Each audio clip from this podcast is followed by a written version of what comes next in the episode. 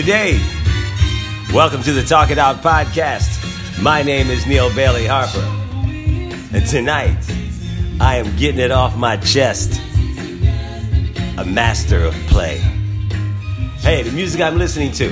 There were two groups in the late 60s, early 70s that kind of mirrored each other but kind of didn't. This is the Friends of Distinction. The song is Grazing in the Grass from 1969.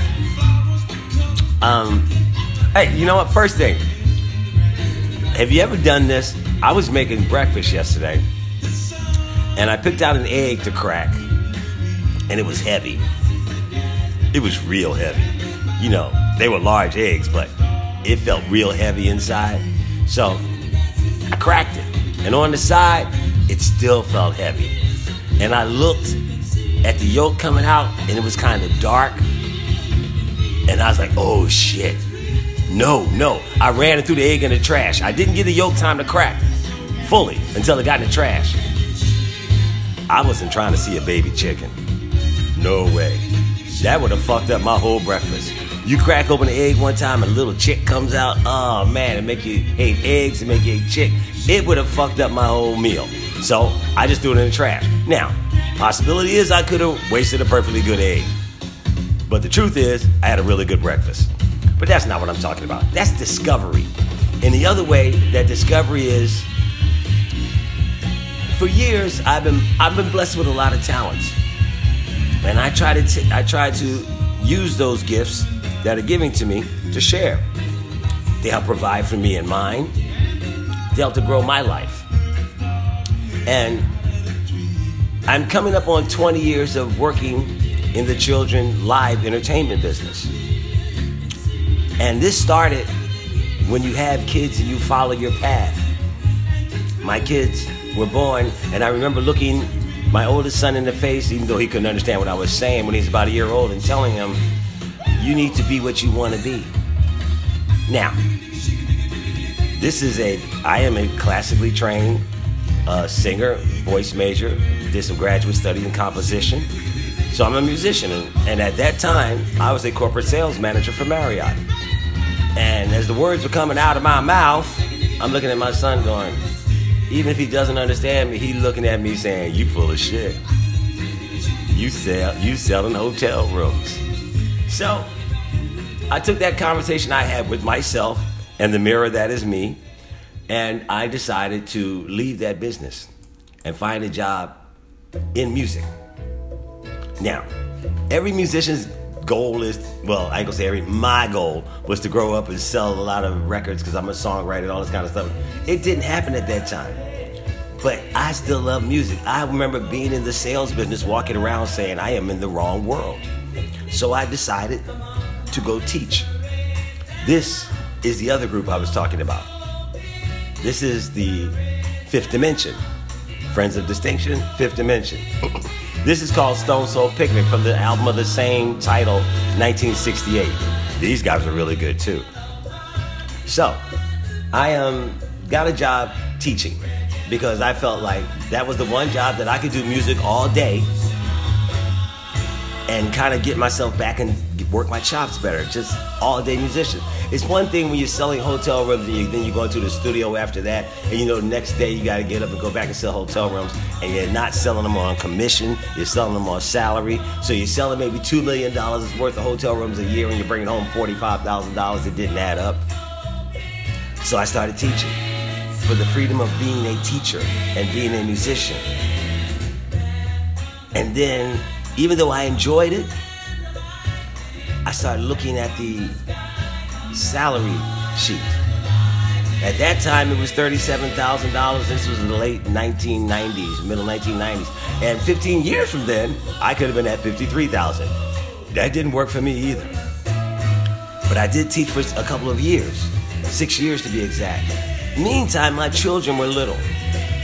So I had overcome that. Now I could tell them to be what you want to be. I was going about it in a different kind of way, but I was still in my field. Then one day when I picked them up from preschool, their daycare, Delray Baptist Church, great, great memories. Um, the director asked me, she knew I was a musician. and she wanted a music program. So she asked me, would I be interested in trading tuition for music classes? Yes.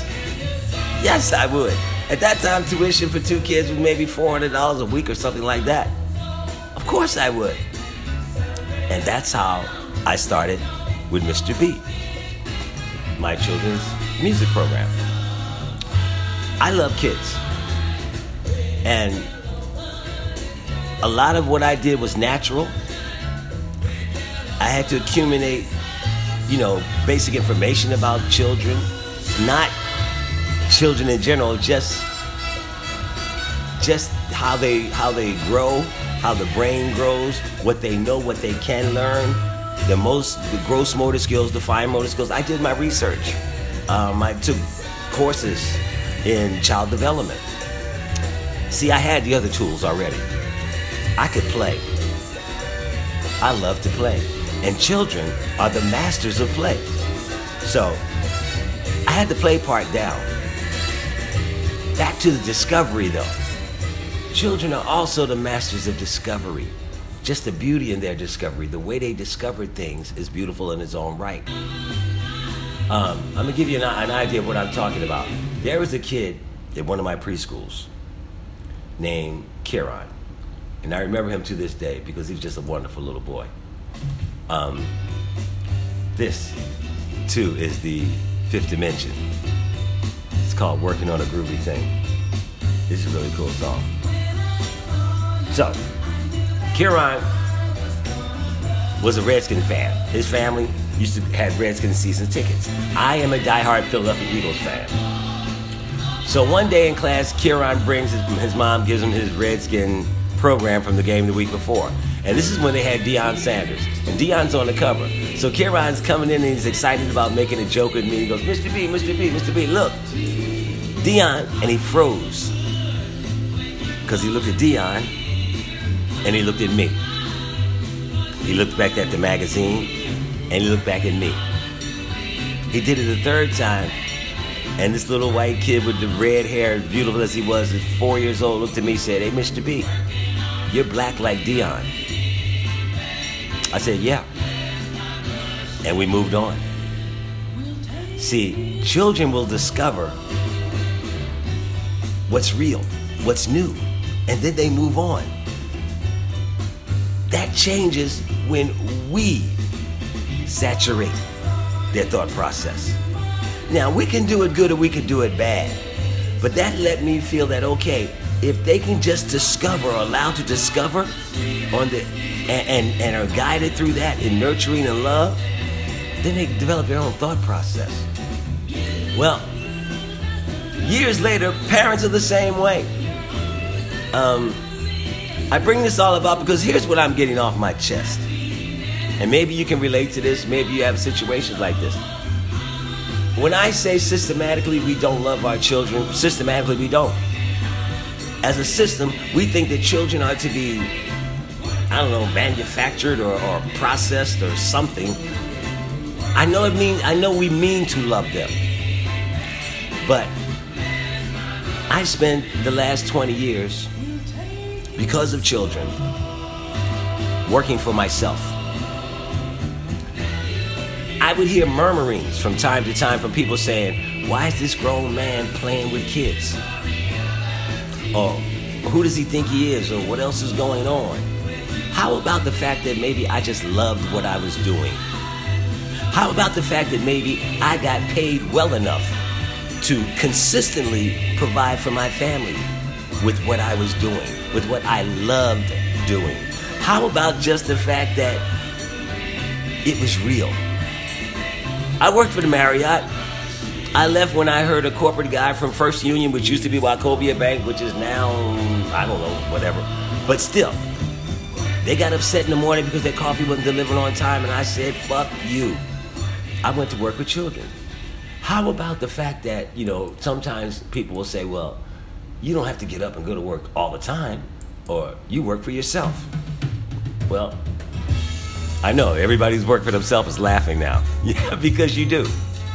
Because firstly, you're your own boss. Secondly, you love what you do. And and with me working with children, it got to the point where it was like, okay. I used to work with grown-ups who might smile in your face as long as you were productive. And who knows what they said behind your back? And who cares? But with children, and to this day, when I go to work with children, they're happy to see me. They're genuinely happy to see me. Do you know the feeling of walking into your work and having people chant your name and you're just getting there? Now, you must come correct. Because I can't come in there and say I don't feel well because they're to smile at me and say, okay, so what are, what are we to do today? They're just ready to play. They're the true masters of play. I take from that. The other thing is doing birthday parties. You go out on Saturday. I've canceled out on some grown up things to do birthday parties. And they go, Why do you do that? Let me tell you something. This is how it works for me. When a three year old is asked, or a four year old is asked, whether they're black, white, Indian, Hispanic, whatever, when they are asked by their parents, what you wish for your birthday, and they say Mr. B, and their parents love them enough and trust me enough to invite me into their home to make me part of the history of their family. A very small part.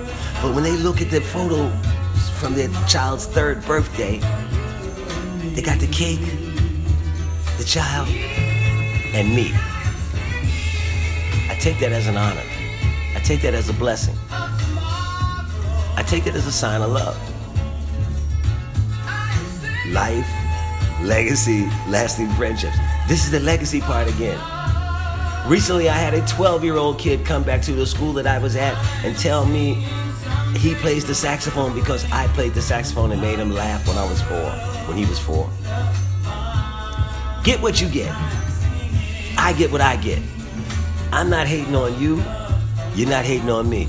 I provided for my family doing something I love. I went from wearing a shirt and tie and a suit, blue or gray, preferably to Marriott's choices, to wearing a t shirt with a hat backwards and going on my own time, on my own dime. You can say what you want. When you work for yourself, you understand anybody does work for themselves, the first thing you throw out is respect because you know what it takes. Outside of that, everything is good. I'm singing. I'm getting them going to work tomorrow too. And uh, I can do this too. I'm pretty good at this. This is the Talk It Out podcast. My name is Neal Bailey Harper. That's Stevie Wonder from Songs in the Key of Life. He's singing, I'm singing too. Life is great. Have a good day, everybody. Talk to you soon.